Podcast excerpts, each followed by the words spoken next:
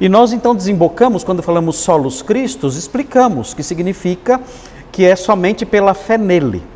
Mas quando nós dizemos que é somente pela fé nele, por que é somente pela fé nele que alguém é salvo? Então isso desembocou no munus triplex, nas três funções de Cristo, as três, os três ofícios de Cristo. E estudamos os textos que falam que ele é profeta, estudamos os textos que falam que ele é sacerdote, e agora é a parte final, nós vamos ver os textos que falam que ele é rei.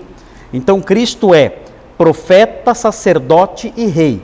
Esse é o munus triplex. É por isso que nós o chamamos de Cristo.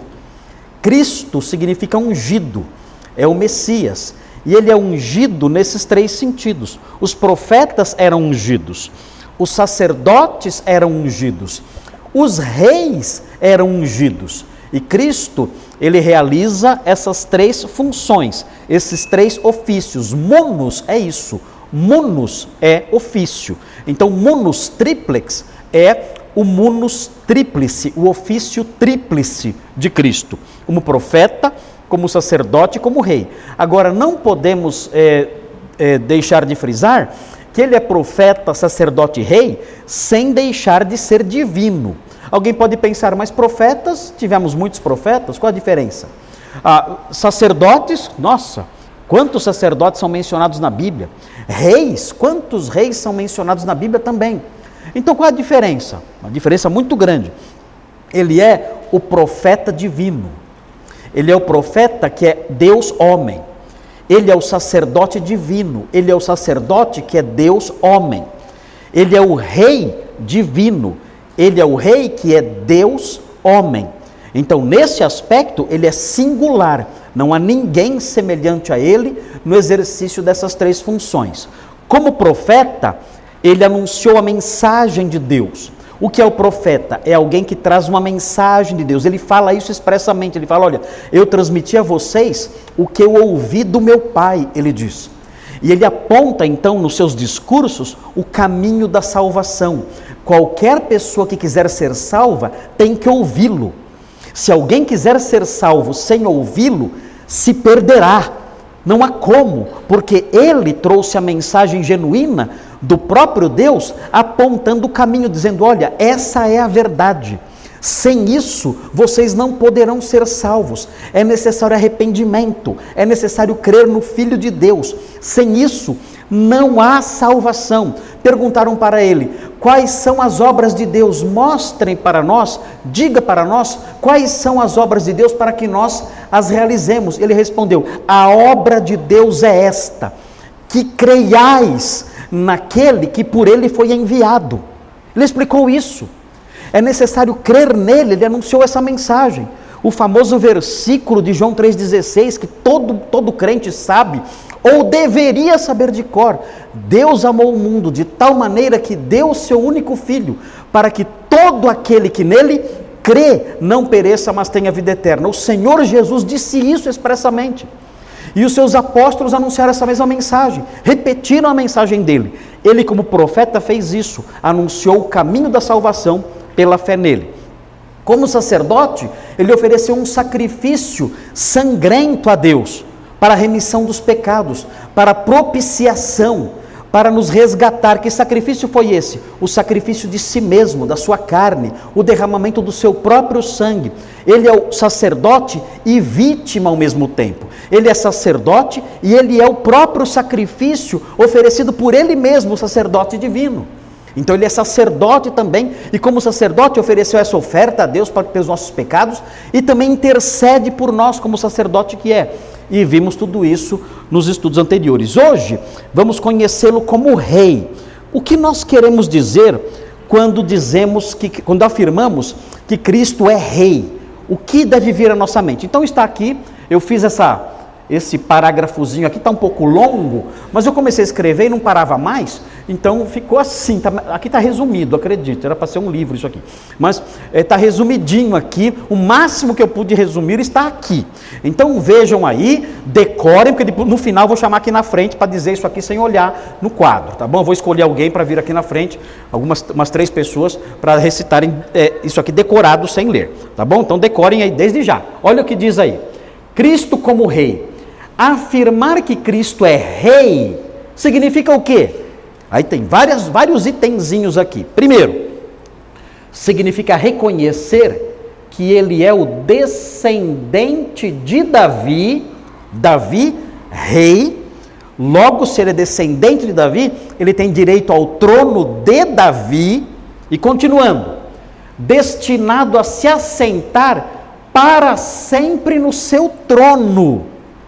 Isso foi prometido a Davi. Ele disse a Davi, Deus disse a Davi: olha, não haverá ausência de descendente que se assente no seu trono, e o seu trono será firmado para sempre. Ele disse isso a Davi. E nós veremos isso nos textos que vamos estudar. É muito importante isso, especialmente para a escatologia. Nós cremos na escatologia bíblica que quando Cristo voltar, ele vai se assentar no trono de Davi, cumprindo as profecias antigas, as profecias esquecidas do passado. Ele vai se assentar no seu trono. Mateus 25 fala que quando o Senhor chegar, ele se assentará no seu trono, no trono da sua glória aqui, neste mundo. Ele vai chegar e vai se assentar no seu trono, diz Mateus 25. E ele então julgará as nações.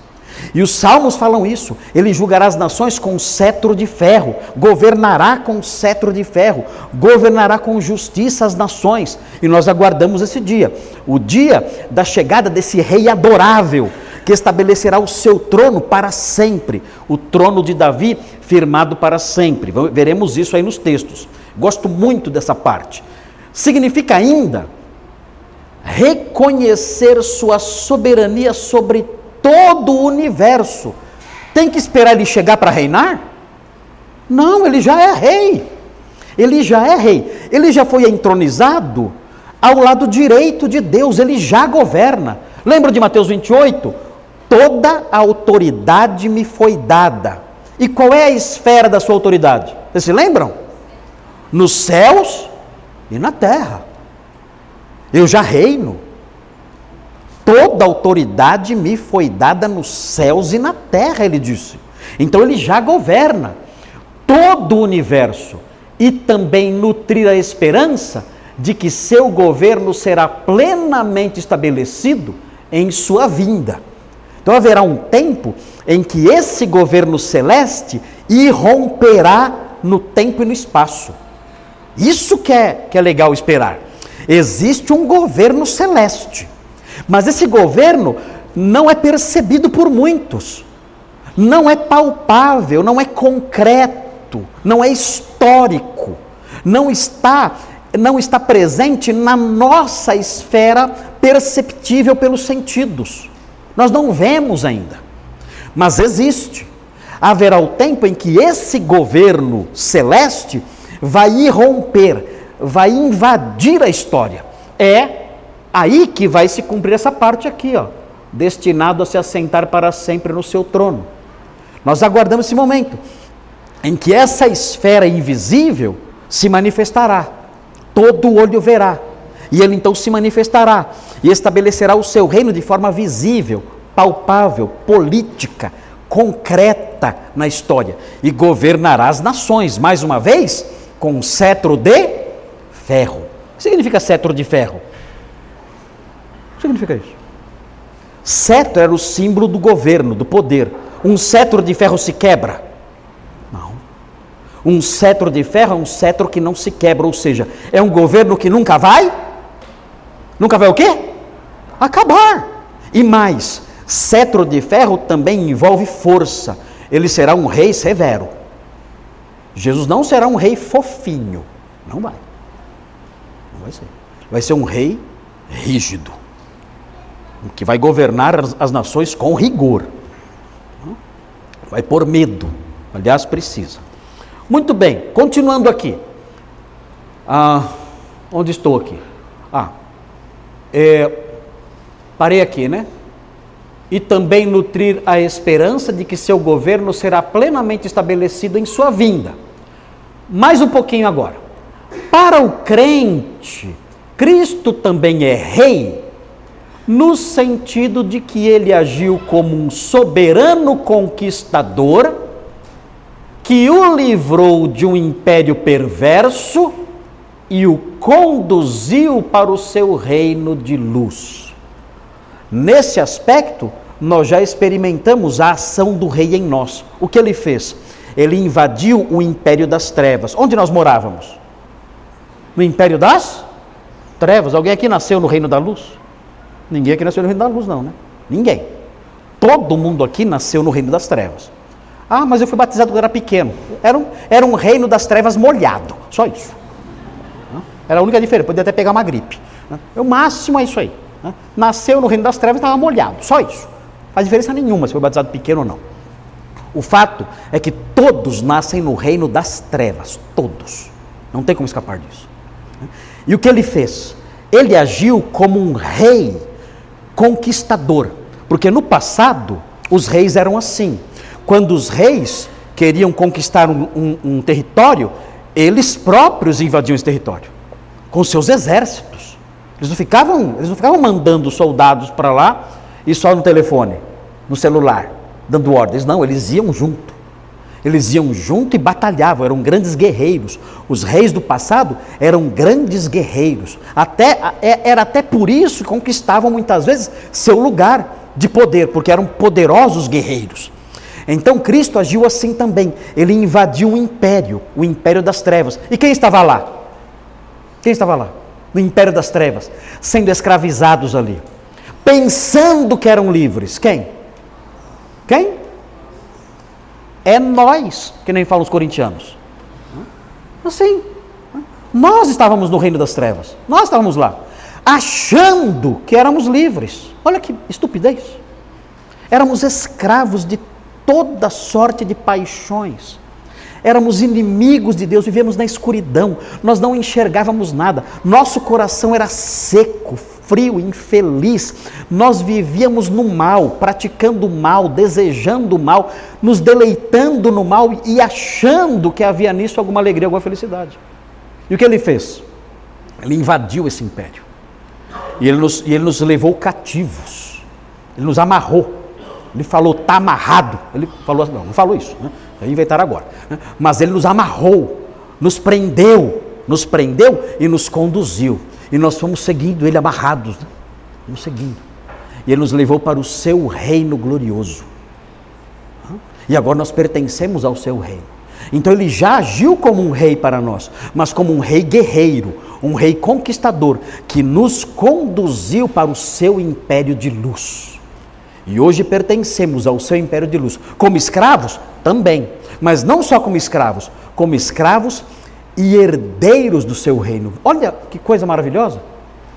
Ele poderia só ter nos deixado como escravos, né? Olha, serão meus servos aqui. Serão meus servos. Não, mas não vou fazer isso não. Eu não vou, eu não vou deixá-los só como servos. Já seria uma boa. Ser servo nesse reino, nesse reino maravilhoso já seria uma vantagem muito grande. Ele falou: não, é pouco. Eu vou fazer o seguinte: vou fazer o seguinte. Eu vou adotá-los como filhos. O quê? É eu vou adotar todos eles como meus filhos. Serão meus filhos. E mais, já que são filhos, eles serão também herdeiros do meu reino. Serão donos e vão reinar comigo. Meu Deus, o que, que é isso? Isso é salvação. Isso é salvação. Ele nos fez isso. Ele fez isso conosco. Ele nos concedeu a cidadania do seu reino, a filiação, a adoção e nos prometeu uma herança. Tudo isso ele fez quando nos libertou do império das trevas. E continua aqui. O crente também tem Cristo como rei, porque se coloca sob o seu cetro. O que significa isso? Se colocar sob o seu cetro. Hã? O que, é isso? Sob o seu governo, sob sua autoridade. É isso que significa se colocar sob o seu cetro. Em obediência, olha aqui, ó. Alegre e constante. Ele gosta disso. Ele tem prazer nisso. Ele, ele diz assim: tem a minha vontade e tem a vontade do meu rei, com qual eu fico. Tem a minha vontade, tem a dele. Com qual delas eu fico? O crente fala o quê? Não tenho dúvidas. Eu vou fazer o que ele manda, não o que o meu coração manda. O que dizem aí fora? Siga o seu o seu coração lindo. Seu coração limpinho e purinho, né? Siga o seu coração limpinho e purinho. Siga para você ver onde vai dar. Siga. O crente fala: Não, meu coração não é meu rei. O meu coração tem um dono. Compraram o meu coração. E meu coração tem um dono. Se o meu coração se rebelar, eu vou submetê-lo, dizer: cale a sua boca, coração safado, e obedeça o que o rei manda. É assim que ele faz. É assim que o crente, que, que o crente mostra a sua sujeição ao Rei Supremo. Ele entende cada membro do meu corpo, meus pés, minhas pernas, meus ouvidos, meus olhos, minha língua, minha boca, minhas mãos, tudo isso é do meu Deus. Até meus pensamentos são dele. Até o que eu penso é dele. Se ele disser, não pense isso, e ele conhece meus pensamentos, eu faço o quê? Vou parar de pensar nisso agora. Ah, mas meu pensamento é involuntário. É nada. Pare de pensar nisso agora. Nessas mentiras, nessas sujidades todas, nessas mágoas, nesses ódios, nessas invejas. Abandone tudo isso, porque o rei é dono da sua cabeça. Ele é dono dos seus pensamentos. Ele manda. E o crente, então, reconhecendo o reinado soberano de Cristo, ele se coloca sob o seu cetro em obediência alegre e constante. E descobre que não existe felicidade maior na vida do que essa do que ter um rei amoroso, santo, justo e bom, né, que nos diz: faça assim, assim e assim. Eu não sei viver. Eu não sei ver. Eu cheguei aqui faz pouco tempo. É, não, não muito pouco tempo, né? Eu, 60 anos que eu estou aqui. Mas não aprendi a viver ainda. Pouco tempo. Não sei viver. Estou aqui. Mas esse rei mostra o caminho, mostra como viver, mostra como pensar, como falar, como andar. Ele mostra, ele é o meu rei. Ele é o meu rei. É uma honra para mim. Não é vergonha. Não, meu Deus, vergonha. Meu Deus, que é isso? Não é vergonha para mim é uma grande honra para mim. Isso me enobrece, isso me engrandece.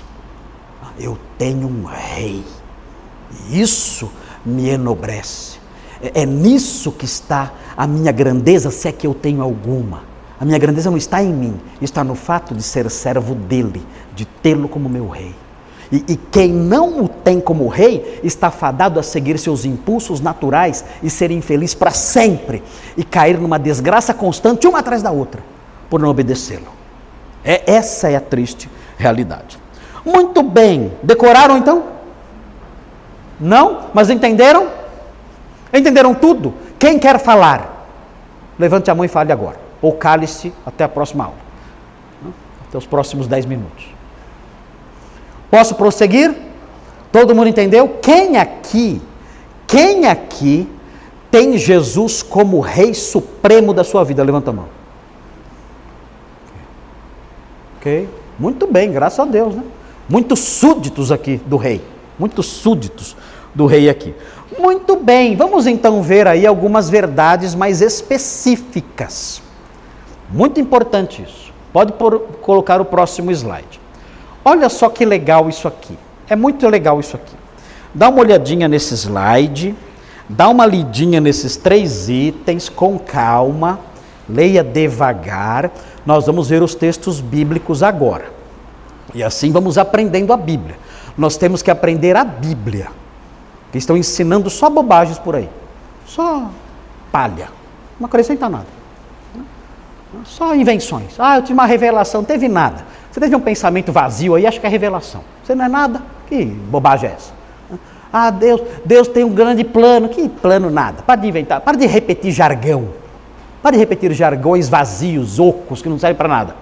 Estude a Bíblia, a palavra de Deus. Vamos encher a cabeça com o que presta, não com invenções humanas. Olha só a primeira frase que aparece aí. O reino de Cristo foi? Foi o quê? Prometido. Olha só. Desde os tempos mais antigos. É muito legal isso aqui. É muito legal. Ah, o reino de Cristo foi prometido desde os tempos mais antigos. Olha a primeira referência onde é. Olha lá. Qual é a primeira referência? Gênesis. O reino de Cristo foi prometido em Gênesis? Foi. Onde? No capítulo 49. Nós vamos chegar logo, logo no capítulo 49 de Gênesis, aqui nos nossos estudos à noite. Nós já estamos no 34. Vamos chegar logo no 49, não vamos? Pelo andar da carruagem, que ano mais ou menos? Vamos chegar no 49. Hã? 2073, eu acho, né? Talvez, né? Sete anos, estamos no 34. Quando vamos chegar no 49? Vamos ver, né? Vamos orando aí. Hoje vamos continuar o Gênesis, hein? Hoje continue com as, as aventuras de Diná. Vamos estudar hoje no capítulo 34. Veja aí, Gênesis 49, são as bênçãos de Jacó enunciadas em favor dos seus filhos. E olha que legal ele falou aqui. Jacó velhinho, Jacó velhinho começou a abençoar os filhos. Aí chegou a hora em que ele foi abençoar Judá. Hum? Olha o que ele falou. Olha o que ele falou. Gênesis 49, 10. Eu vou começar com 10, mas eu vou até o 12. Olha o que fala. O cetro, o que é cetro? De novo, aqui é uma sinédoque, que se refere ao reino. O reino, a autoridade, o governo. Está dizendo aqui. O cetro não se arredará de Judá o que significa isso? Alguém da tribo de Judá vai? Vai o quê? Reinar.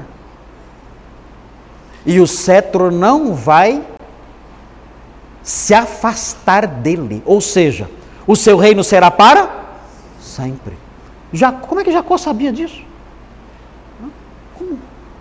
Como isso? Isso é surpreendente. Surpreendente isso. Porque a gente vê o grande herói de Gênesis é José. Mas José nem tribo tem, são os filhos dele que têm Efraim e Manassés. A gente pensar, o cetro não vai se afastar da linhagem de José, né? Que é o grande herói de Gênesis, né? A partir do capítulo 37 até os 50, o grande herói é José. A linhagem prometida vai se, vai se cumprir a partir de José, está na cara. Aqui Jacó surpreende todo mundo. Não. Não, o rei não, não virá da linhagem de José vir da linhagem de Judá. E Judá não era flor que se cheira, não, nós vamos aprender depois. No capítulo 35, veremos que Judá não era flor que se cheira, não. Mas Deus escolheu essa tribo e disse: O cetro não se arredará de Judá, nem o bastão de entre seus pés, até que venha Siló. Quem é Siló? Esse é um termo obscuro. É um termo obscuro.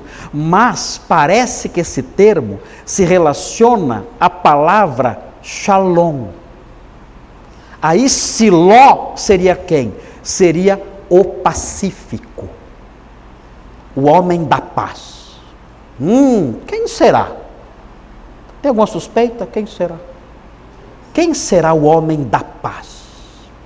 Quem será o homem pacífico? Quem será? Quem será Siló? Hum? Jacó estava tendo revelações extraordinárias aqui. E ele fala isso. Até que venha Siló. E vejam como será o reino dele. E a ele obedecerão os povos. Siló de Judá terá o cetro eterno em sua mão e governará o mundo. Hum, isso aqui é uma promessa messiânica. Agora vejam como vai ser esse reino. Olha só como vai ser esse reino. Versículo 11: Ele, Siló, amarrará seu jumentinho à vide. Ah, e daí? e daí? Amarra o seu jumento onde você quer. O que isso tem a ver? O que tem a ver isso? Ele vai amarrar o seu jumentinho à vide. Que relevância tem isso? O que isso significa?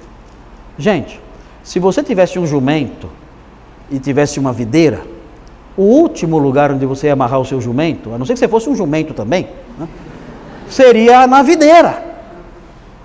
Por quê? Porque o jumento ia comer a videira inteira. Agora, ele, ele amarra o jumento na videira. Por quê? Por quê? Porque, gente, para ele, para ele, haverá tantas videiras, tantas vezes, que para ele faz pouca diferença se o jumento está comendo a videira ou não. Isso aqui é uma figura ligada à abundância, à riqueza. Ou seja, o reino dele será um reino riquíssimo. Um reino onde haverá uma riqueza inesgotável. Assim será o seu reino. Veja a sequência, olha só como isso é verdade. Continuando aí. E o filho da sua jumenta, a videira mais excelente. Olha só como será rico. Lavará suas vestes no vinho. Meu Deus! E não é vinho lá que, que você comprou no Natal, não. Que lá de 25 reais, não. Para você fazer frango. Não é isso, não. É vinhos caríssimos. Quanto custa um vinho caro, pastor Thomas? Você que bebe tanto. Não, não sabe? Não? Quem sabe quanto custa um vinho bem caro? Hã? Ninguém quer falar, né? Todo mundo sabe, mas ninguém quer falar. Não, falando sério, tem vinho de 5 mil reais? Tem? Mais até? Tem vinho de 10 mil reais? Deve ter, né? Eu não sei. Eu sou mais da cerveja mesmo, então. Gente, tem vinhos caríssimos. Quanto, quanto será que custam os vinhos que o, que o, que o rei Charles é, é, toma. Já pensou quanto custa o vinho servido na mesa do rei Charles, na Inglaterra? Já pensou o preço daquilo? Esse rei aqui, a figura de linguagem é a seguinte: claro que ninguém lava roupa no vinho, mas a ideia aqui presente é de muita abundância. O reino dele será um reino riquíssimo demais glorioso, grandioso, em que nada vai faltar, nada. E a figura é essa: olha, haverá tanta riqueza, tanto alimento, tanto vinho, que ele vai lavar roupa no vinho, de tanto vinho que haverá. Veja a sequência. Ah, lavará suas vestes no vinho e a sua capa em sangue de uvas. São paralelismos isso aqui, né? os seus olhos serão cintilantes de vinho e os dentes brancos de leite. Muito vinho, muito leite, muita riqueza. Então ele está dizendo o seguinte: olha, o reino desse descendente de Judá será um reino pacífico, o nome dele é Siló, será um reino perene, porque o o cetro não se apartará dele, será um reino universal, porque os povos todos vão obedecê-lo, e será um reino riquíssimo e glorioso, que ele vai lavar as roupas no vinho. Tudo isso será o reino dele. Quer que eu repita os quatro? O que eu falei mesmo? Os quatro? Hã? Será um reino pacífico. Segundo, será um reino Hã? Perene. Terceiro será um reino universal. E quarto será um reino próspero, rico. Assim será o reino. Então, Jacó já previu isso. Falou: e esse rei sairá de uma tribo. Que tribo? Judá. É uma das primeiras profecias, se não a primeira profecia, sobre o reino glorioso do Messias. Aqui então, começa a esperança messiânica dentro da nação de Israel. Aqui começa a esperança: haverá um rei um dia, e esse rei sairá de Judá, e o seu reino será assim. Isso já se cumpriu? Já se cumpriu isso? Ainda não. Quem dera, né? Estamos aguardando esse dia em que o seu reino virá e se estabelecerá. Como que é a oração do Pai Nosso? Pai nosso que estás no céu, santificado seja o teu nome. E agora? Venha o vosso. Agora dá vontade de rezar mesmo, né? Não dá? Venha o quê? Venha o teu reino. Agora entendi a oração. Agora entendi a oração. É esse o reino pelo qual Jesus nos ensinou a orar. Venha, o próprio rei falou: orem assim, pedindo para esse, esse reino chegar. E agora dá até vontade de fazer oração mesmo. Venha o teu reino. Muito bem, podemos prosseguir? Vamos então agora ver o Salmo 2. Esse salmo é show, hein? Esse salmo é espetacular. Eu gosto muito desse salmo. Esse salmo é bonito porque ele dá uma chance aos reis da terra. Ele fala: Ó, o bicho vai pegar, que nem fala o pastor Nicolas. Aliás, eu nem sei o que significa isso direito. Mas ele fala, deve estar certo. Está na Bíblia, não está? O bicho vai pegar, tá? Ok. Então, é, e, e, e nesse salmo fala isso mesmo. Não com essas palavras, mas ele avisa os reis: Ó, a casa vai cair para vocês. Ele fala. Veja aí o Salmo 2. Olha só, é um salmo que fala do reino do Messias. E é forte, hein? Olha só. E tem uma mensagem, e tem uma mensagem até para os nossos governantes. Nosso presidente, os ministros todos, autoridades do mundo todo, tem uma mensagem para eles aqui.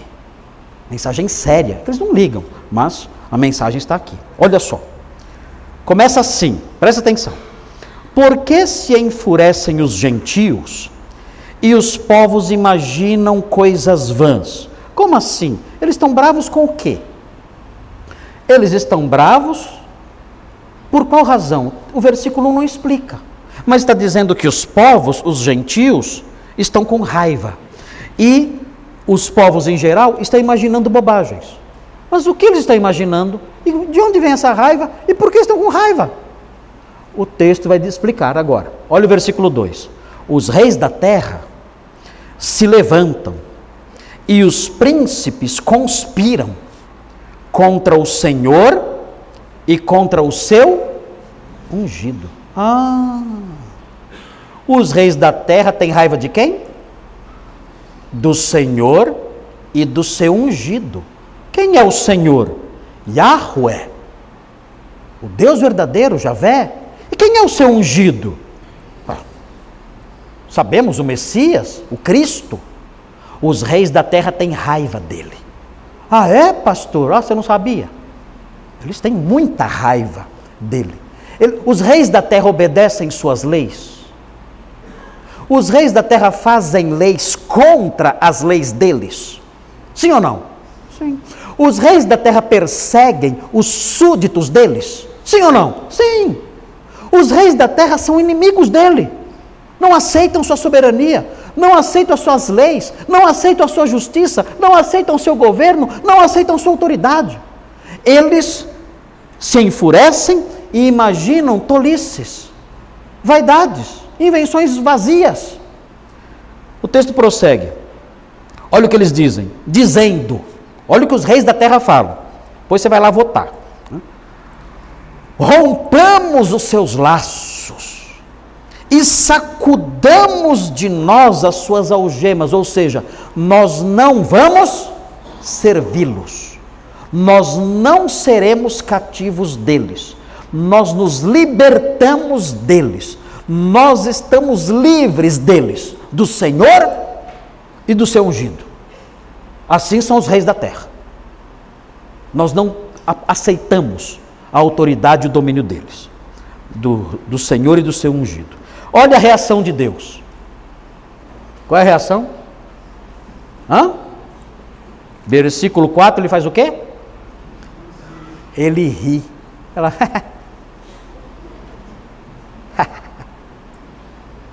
Tolinhos, imbecis tolos, fraquinhos, bobões. Vocês, sabem, vocês não têm ideia do quanto vocês são tolos.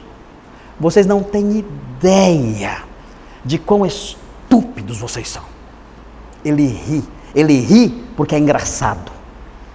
Do ponto de vista divino, é engraçado. É digno de zombaria. É digno de riso. É digno de zombaria. Ele ri. Ri-se aquele que habita nos céus. O Senhor zomba deles. Ele prossegue. Na sua ira, ué, mas não estava rindo. Não estava rindo. E agora o que vem? É, agora é o tempo que ele está rindo. Mas vai chegar o tempo da sua, da sua ira. Na sua ira, a seu tempo vai chegar a hora. Na sua ira, a seu tempo lhes há de falar, e no seu furor os confundirá. Ou seja, vai deixá-los totalmente perplexos e perdidos. Essa é a ideia de confusão aqui. A pessoa estar perdida, perplexa, desesperada, sem saber para onde correr. É esse o sentido presente aqui. A, a, Bíblia fala no Novo Testamento fala de ser confundido na vinda do Senhor. Significa o quê? Ficar perplexo, não saber o que fazer, horrorizado, apavorado, parado ali, sem saber como agir. É isso que significa essa expressão aqui. Na sua ira, seu tempo lhes há de falar, e no seu furor os confundirá. Agora vejam o aspecto profético que vem agora. Eu, porém, constituí o meu rei sobre o meu santo monte Sião. Aqui está falando já do reino do Messias. Por que ele fala constituir? Por quê? É uma prolepse. O que é prolepse? O que é prolepse? Quem sabe o que é prolepse? é você falar de algo futuro como se já tivesse acontecido. Isso é a prolepse. Dá um exemplo de prolepse na Bíblia. Outro exemplo. Aqueles que Deus chamou, a estes justificou, aos que justificou e santificou, e aos que santificou, eles também glorificou. Tem crente que fala, eu já sou glorificado. Meu, você come marmita todo dia. Você pega metrô lotado. Você tem enxaqueca. Você tem dor de estômago. Glorificado nada. Você quer uma prolepse. Isso significa que você será glorificado. Ah, Ele nos fez assentar nos lugares celestiais. Ah, eu já estou sentado nos lugares. Você está nada, rapaz. Você está sentado no banco de idoso do metrô. Que sentado no lugar celestial, coisa nenhuma. Você vai se assentar. É uma prolepse. Você vai se assentar. Por que Deus usa na sua palavra as prolepses?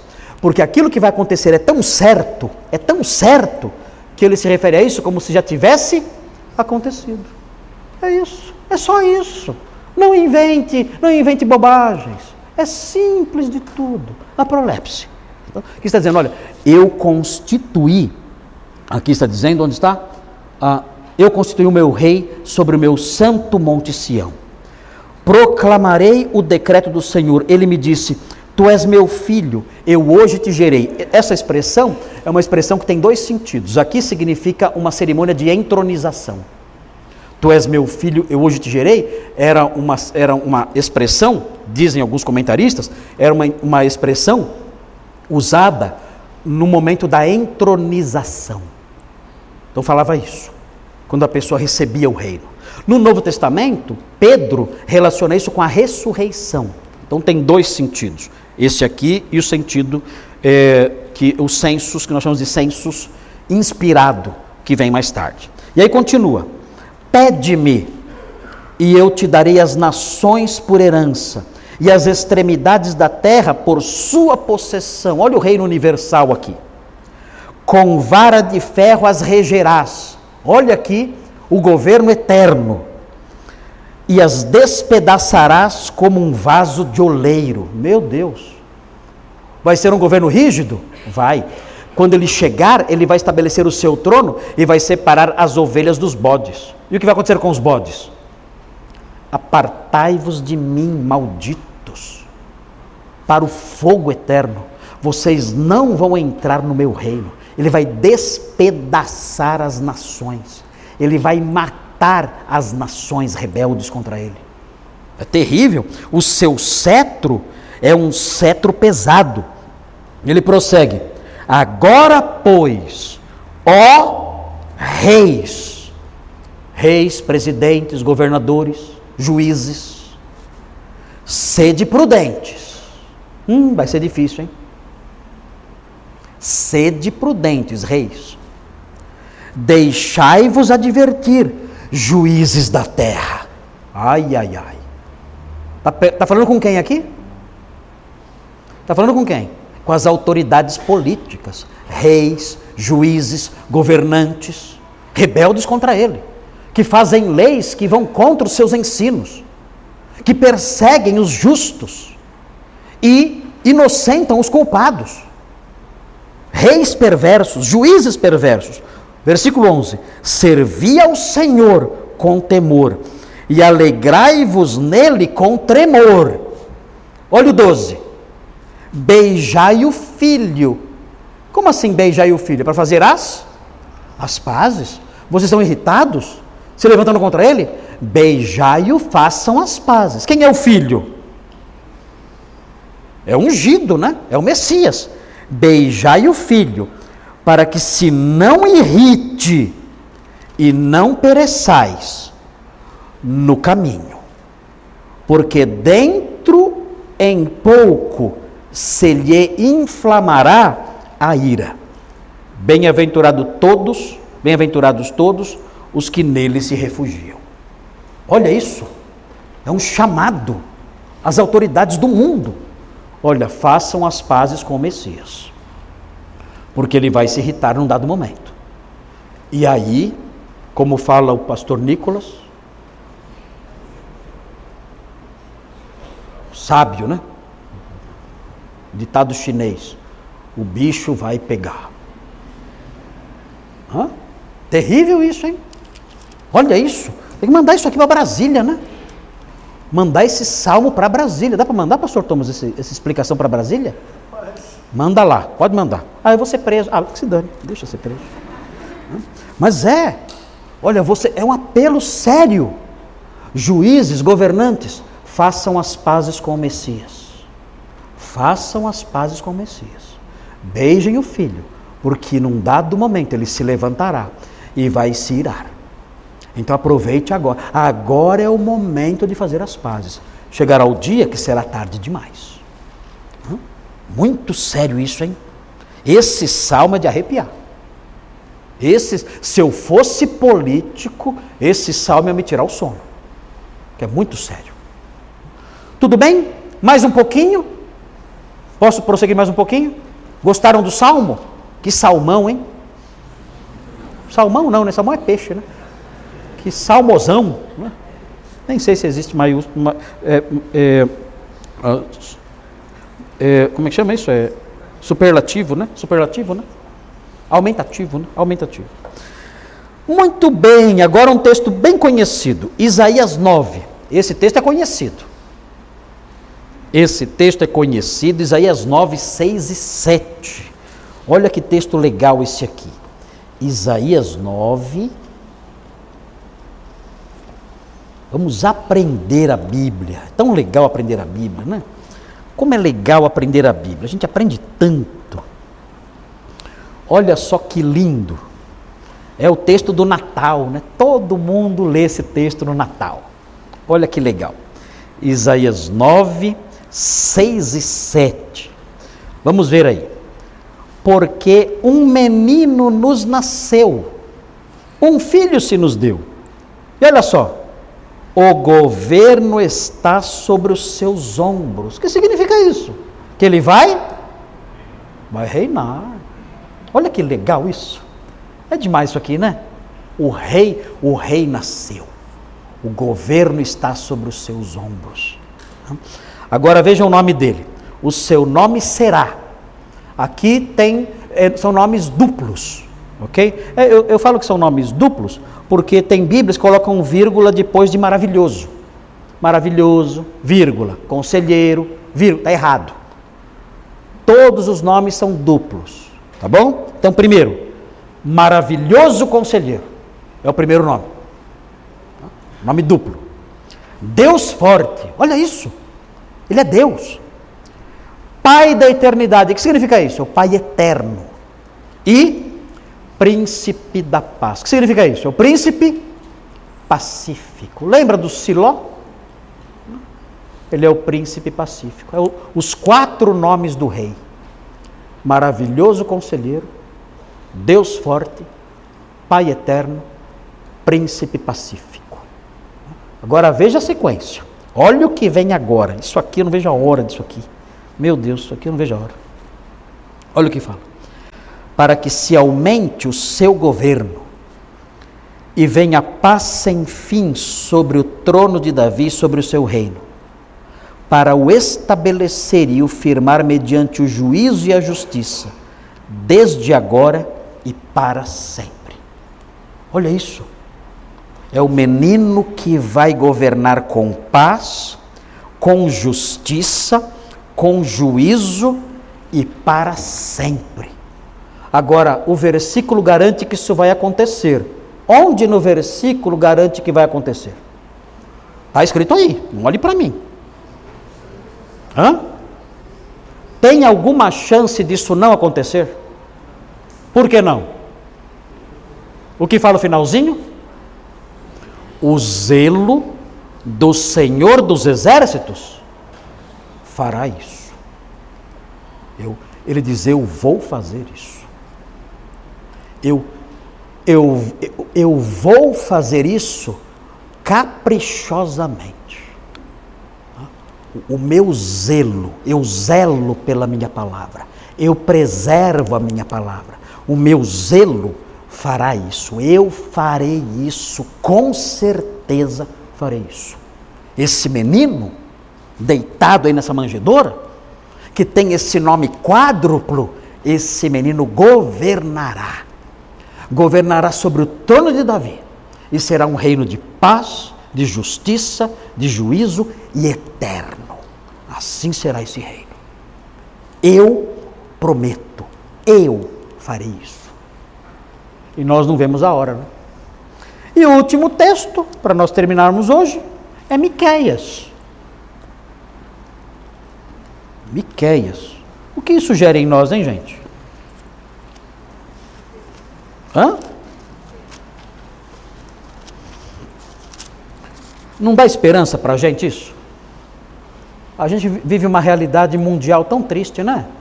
Tanta injustiça, tanta mentira. Eu nem, eu, eu tô até evitando assistir jornal. Antes eu assistia direto o jornal, agora não tenho mais vontade. Eu sei que as notícias são todas falsas.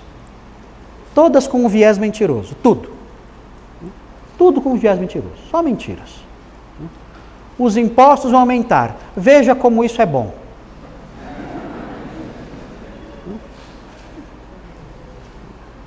Novo surto de Covid. Veja como isso é bom. Você está com inflamação intestinal. Veja como isso é bom. Meu Deus, são notícias absurdas, tolas, ridículas. E nós recebemos isso tudo, só mentiras, mentiras, mentiras. Sabemos o estado caótico do mundo, do mundo. Tudo desabando, tudo. Os bons costumes indo para o brejo. A verdade e a justiça desaparecendo, os maus rindo, rindo felizes, indo para casa depois de praticarem seus crimes abertamente, vão para casa felizes para praticar mais crimes ainda e serem libertos de novo. E as pessoas honestas, pessoas ali que trabalham, sendo punidas, sendo perseguidas, sendo maltratadas pelas autoridades. É só isso que nós vemos o tempo todo. Então, quando nós olhamos para essas coisas, nós dizemos: Senhor, eu vou fazer a oração do Pai Nosso. Venha o teu reino. Venha o teu reino. Que não suportamos mais. Queremos o reino de paz, de justiça, de juízo permanente. Queremos o maravilhoso conselheiro governando, o Deus forte, o Pai eterno, o príncipe pacífico. Nós queremos esse homem no trono, mais nenhum. Esse é o nosso rei. É a Ele que nós queremos governando tudo. E aguardamos isso. Essas coisas nos dão esperança. Porque se tirarem isso, queridos, nós vamos viver tristes. Vamos viver tristes, deprimidos, sem esperança nenhuma. Se tirar isso aqui de nós, não sobra mais nada. Vamos ver então agora Miqueias 5:2. E tu, Belém Efrata, pequena demais para figurar como grupo de milhares de Judá, de ti me sairá o que há de reinar em Israel. Quem nasceu em Belém? Que vai reinar em Israel? Hã? Jesus, né? Nasceu em Belém e vai reinar em Israel, e cujas origens são desde os tempos antigos, ou seja, ele é divino. Ele é pré-existente, ele é eterno. Ele não surgiu em Belém. As suas origens são desde os tempos eternos, desde os dias da eternidade. Esse rei que nasceu em Belém é o rei eterno e ele vai governar Israel. E pelos outros textos que lemos, ele vai governar todas as nações. E, e isso um dia então vai acontecer. Bom, hum, na próxima aula, nós vamos ver isso aqui, ó. O reino de Cristo é o cumprimento das profecias feitas a Davi. São dois textos aqui, Deus falando com Davi aqui, ó. E Lucas 1 é o anjo Gabriel falando com Maria. O que ele falou com Maria? Ele disse, ó, o Senhor Deus lhe dará àquele que vai nascer de você, o Senhor Deus lhe dará o trono de Davi, seu pai. Ele falou isso. O anjo falou isso para Maria. Deus vai dar para esse menino o trono de Davi, que é o pai dele. O anjo prometeu isso. A gente não percebe isso, né? A gente lê lá a anunciação e não percebe esse detalhe. Mas o anjo fala expressamente isso. E veremos isso aqui também, a dimensão presente do reino. Isso aqui é a dimensão futura, né? Aqui é a dimensão presente. A partir de seu trono celeste, Cristo governa sobre todas as coisas ainda que exista uma ressalva em Hebreus, mostrando que nem todos estão sujeitos a ele. Muito bem. Tranquilo até aqui? Todo mundo entendeu? Todo mundo entendeu? Reações? Alguém quer falar? Reações. Ninguém? Ok. Vocês estão quietos hoje, né? Estão com medo do rei, do cetro de ferro. Ok, queridos. Vamos então orar a Deus agradecendo pela sua bondade em nos dar essas promessas e vamos ajustar a nossa vida a essa esperança e essa realidade de que temos um Rei Supremo. Senhor Deus, muito obrigado, porque o Senhor Jesus é profeta, sacerdote e rei. E obrigado pela esperança que nós temos de que um dia ele governará com cetro de ferro todas as nações. E será um reino de paz, de justiça, um reino rico, glorioso, um reino onde haverá o juízo, um reino perene, um cetro que não se quebrará, um reino que vai ser inaugurado com o despedaçar das nações más. Obrigado por isso.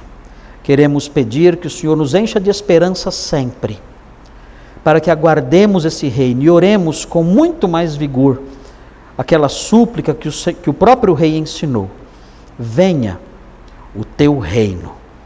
E venha depressa, ó Deus. Vem, Senhor Jesus.